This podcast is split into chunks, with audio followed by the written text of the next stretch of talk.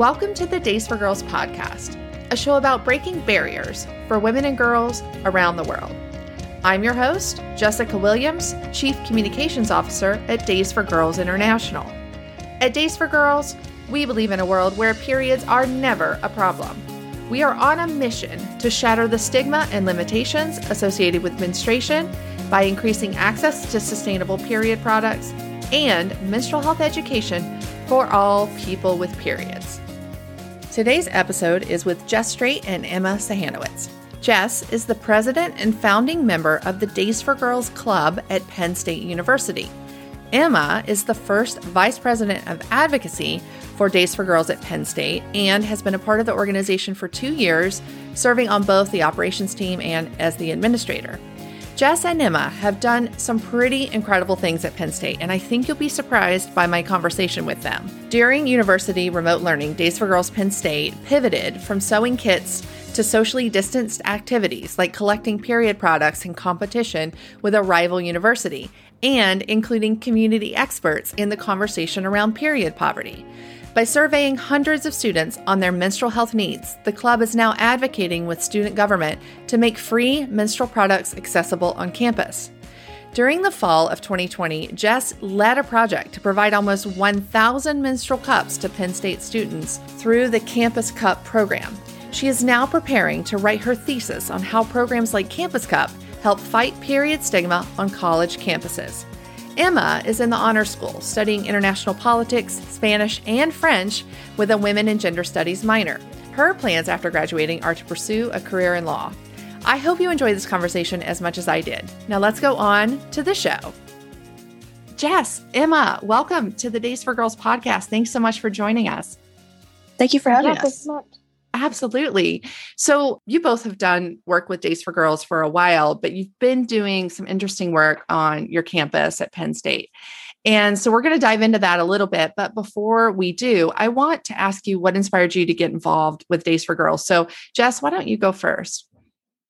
Sure. So I'm going into my senior year, and I first became involved with Days for Girls at Penn State my freshman year, which was actually when we started. And the thing that I really like about Days for Girls is I think it's such a specific topic, because especially at Penn State, there's so many different service orgs. There's so many causes that are worthy with sustainability and education and gender equity and all those different things. And I like that Days for Girls kind of touches on all of those in a very actionable way. I think it's a nice way to kind of work really, really hard at one thing where you know you're making an impact and not spread yourself too thin. I like that it's a very niche issue. Yeah, that's great. Emma, how about you? So this is my second year in Days for Girls. I started my freshman year. Days for Girls at Penn State was originally born out of another organization that I was a part of. It was like a women's organization within the Schreyer Honors College. And that's where Jess got her start in that too. But I rolled up to one of the meetings and they were advertising Days for Girls. And I was like, oh my gosh, this is such a cool way to support women and menstruators all across the world. And I really kind of fell in love with the cause and fell in love with the mission. And I applied to be on the operations team. So I worked under Jess for a while on the operations team, working on sewing the kits. But then I joined leadership as the administrator at the end of my freshman year, because I wanted to get more involved. I had such a passion for it. And then in this year, since we couldn't do any sewing with COVID, we really shifted more towards an advocacy lens and what we could do without being physical in person. And so I really found my love for advocacy there. And now I'm serving as vice president of advocacy. Very cool.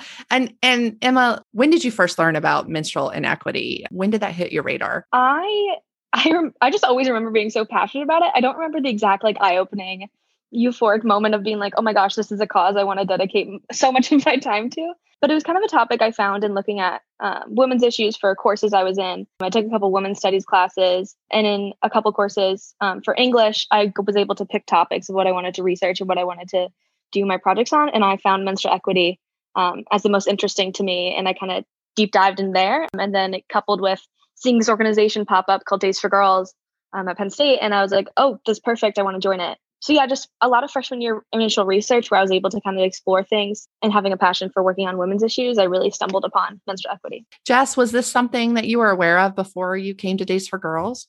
Not at all. Actually, maybe opposite situation to Emma. I kind of came across Days for Girls because I like sewing. And so when Emma mentioned that Days for Girls at Penn State grew out of a different organization, that organization just went on one service trip to the chapter in Philadelphia to sew for a day. And that day was just so much fun. It was so inspiring. And some of the leadership of that team suggested we try to get a Penn State club off the ground. So I kind of came at it as I like to sew, and this seems like fun. And I think for me, it's really been, like Emma mentioned, this year when we haven't been able to sew, I think I've learned a lot about the advocacy space. I know that definitely was not my expertise. So it's great that we have people like Emma that know so much about it and are willing to kind of lead those conversations. But that aspect of it has definitely been new for me. And I really like that Days for Girls International is also kind of moving that way. Because I think when we started, we were definitely a sewing club. And now we like to say we've rebranded as the Period Club. So you decided to conduct a survey. Can you just start by telling me why you decided to do the survey and how you went about getting people to fill that out, participants in the survey? Tell us a little bit about kind of how that came about. Sure. So I can say we were actually inspired by another organization working against period poverty, which is called No More Secrets. They're Pennsylvania-based, just like us, so out of Philadelphia. And at the end of last semester, we had a little Q&A Zoom call with them just to kind of talk about their work and what they were doing. And they suggested that one of the best things we can do as a student organization is to find out what people in our community actually need. And I know for myself, I'm a data science person, so I really like numbers. So for me, this was definitely like, okay, everything we're going to do from now on, I can back up with information saying this many students said they needed this. This is kind of what we can take to the administration saying, we know this is a problem and here's the numbers to prove it. So for me, in the way that I look at problems, I was really, really into it. But I think when we started it, it was kind of, we were looking at the semester as we didn't really know what to do yet. We were still mostly remote. And we kind of wanted to see what the situation was on campus and maybe where we could make the most impact. The survey was very short. I think it's like 10-ish questions, so it's not super long. And we kind of sent it out almost informally. I know we have, of course, like some offices on campus that support us that shared it in their newsletters. We have a great network of student organizations that we work with that shared it around. And within the first like month or so, we had about 300 responses, which was a really good starting point. For us, I think we almost stopped promoting it. We were kind of like, okay, we have our information. We know what these problems are.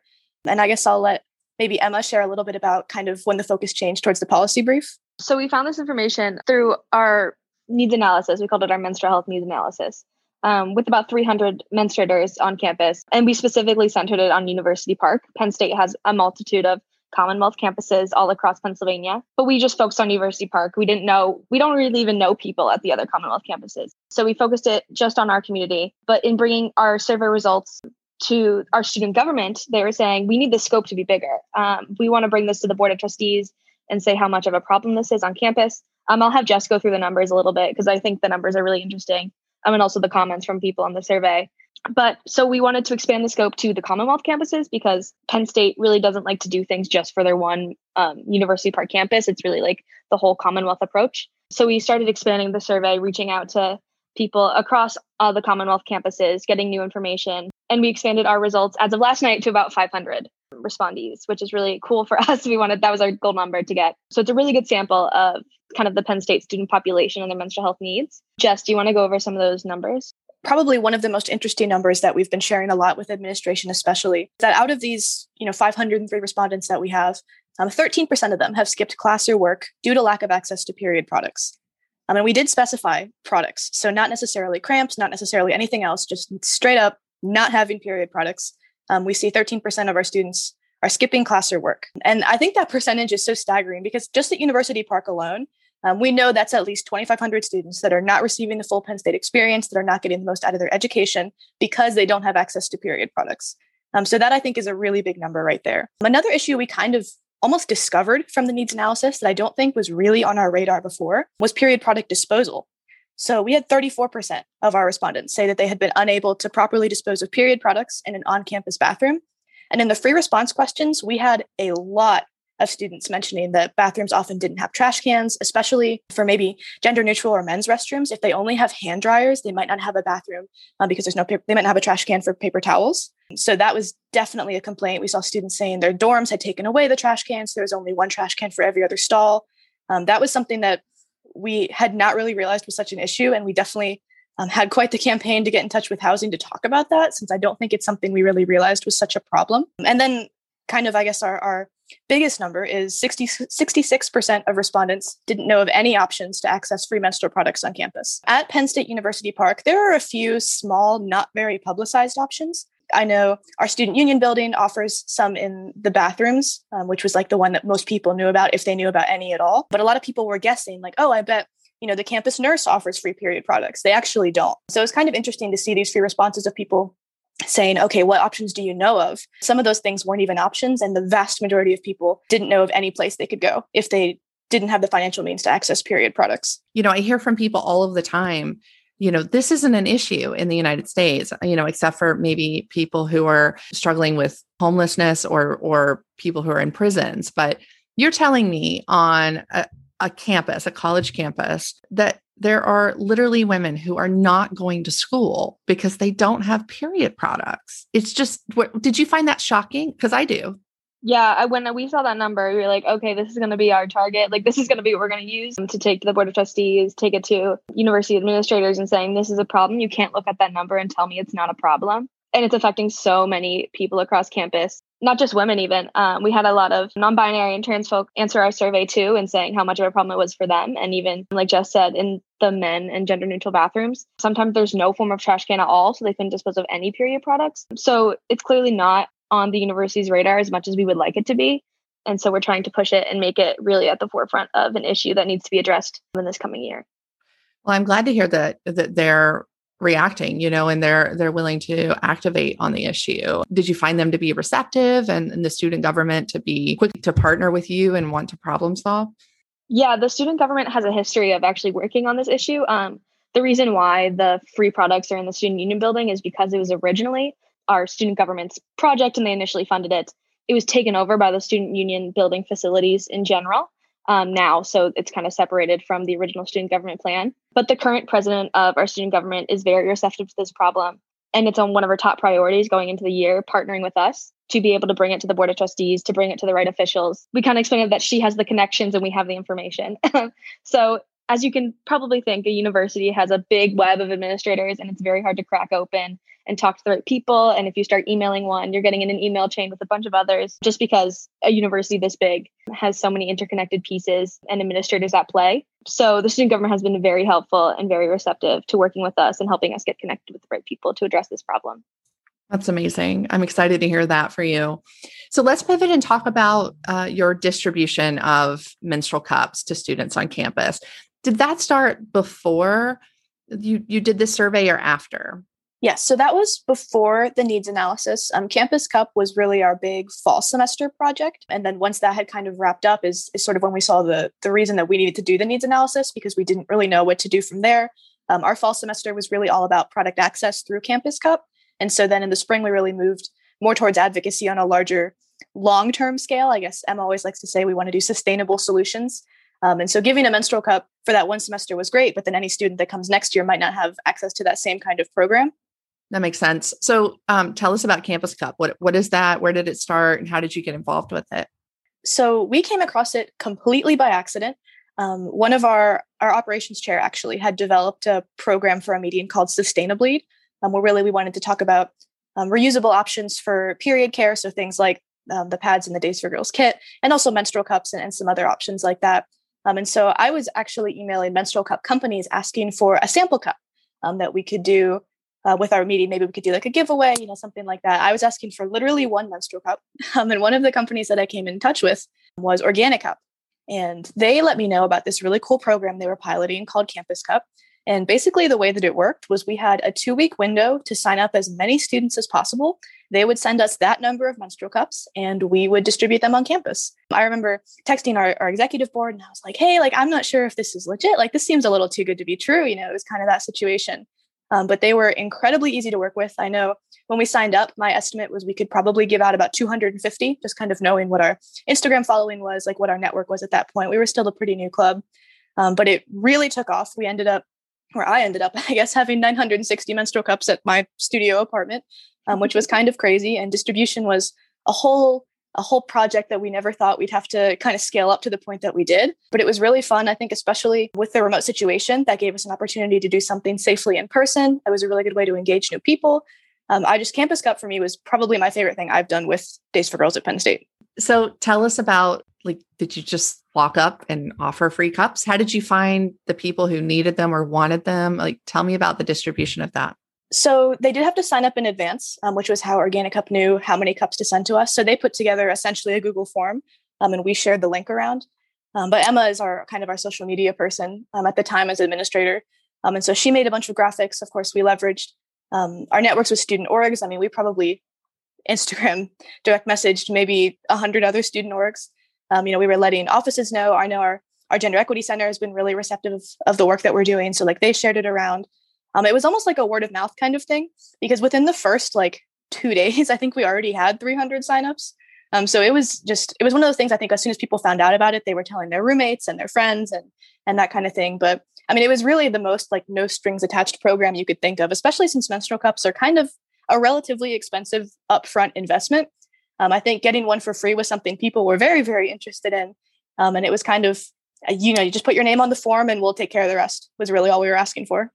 So you ordered, or you told them we need 200 cups. And then didn't you wake up one day and you were like, we have 1,000 menstrual cups on our doorstep? Tell us about that.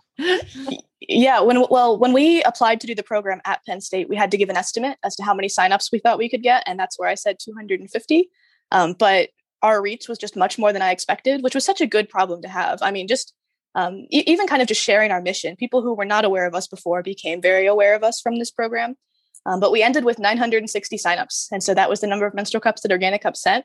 I was actually concerned they might be a little upset that we'd scaled so much more than we expected to, but they weren't at all. They were very excited. I'm actually doing my undergraduate thesis on the Campus Cup program and kind of the social implications it had.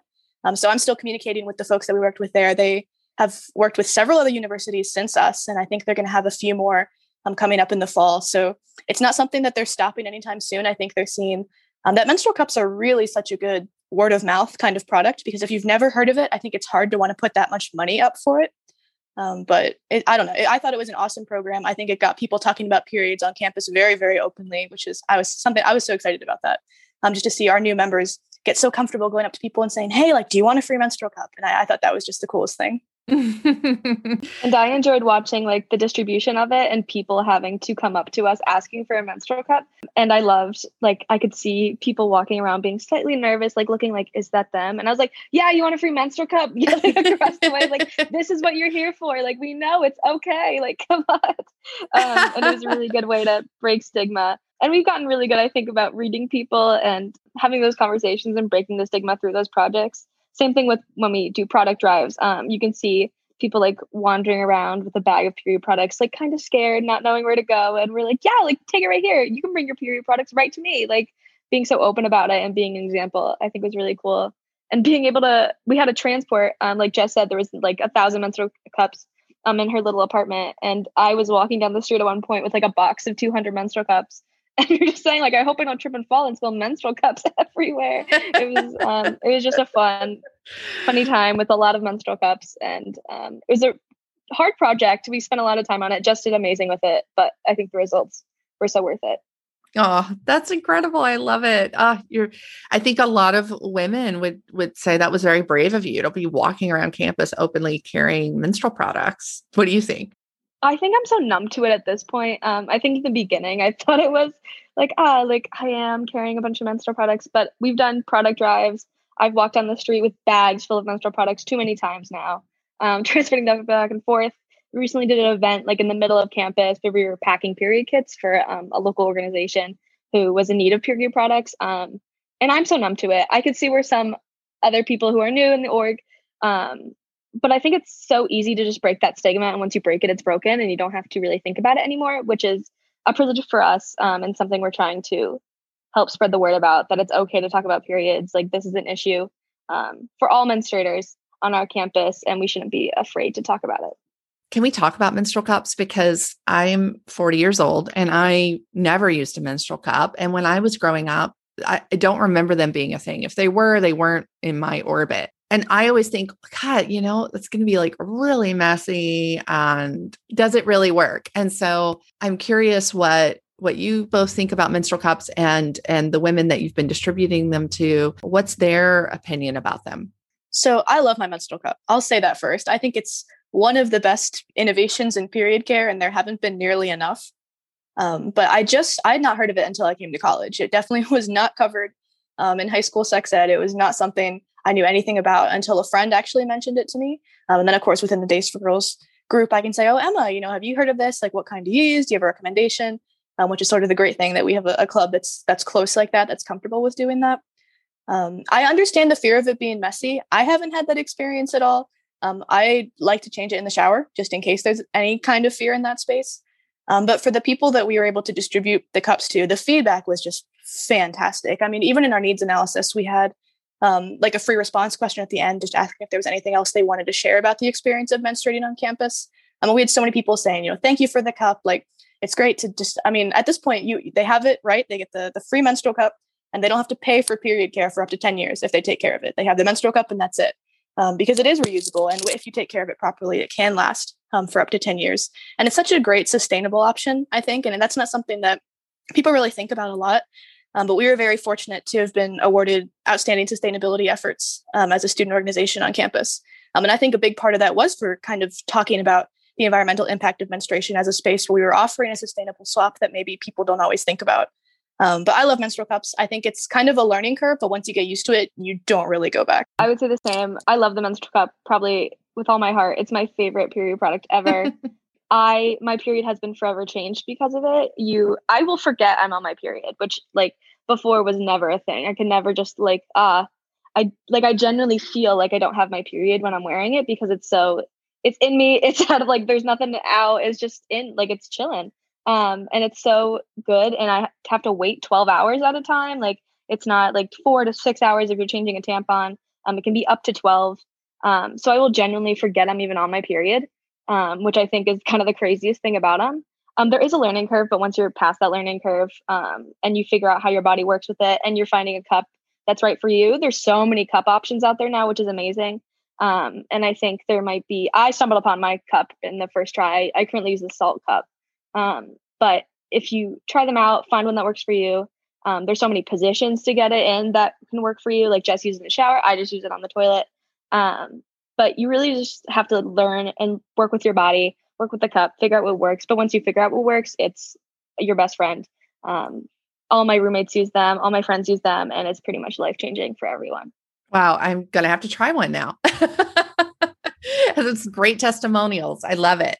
I used to work in an OBGYN clinic many years ago, and our lunchroom was a lot like this. Like everyone was so open about menstrual health and period products and sexual things. Like it was just a free for all in the lunchroom. And it was hysterical because we used to joke like, you know, most lunchrooms do not have this topic of conversation. And I love how open you both are about this. And thank you for sharing your experience. Do you find that in a lot of situations, you're modeling the way for other women to be open about their periods and menstruation?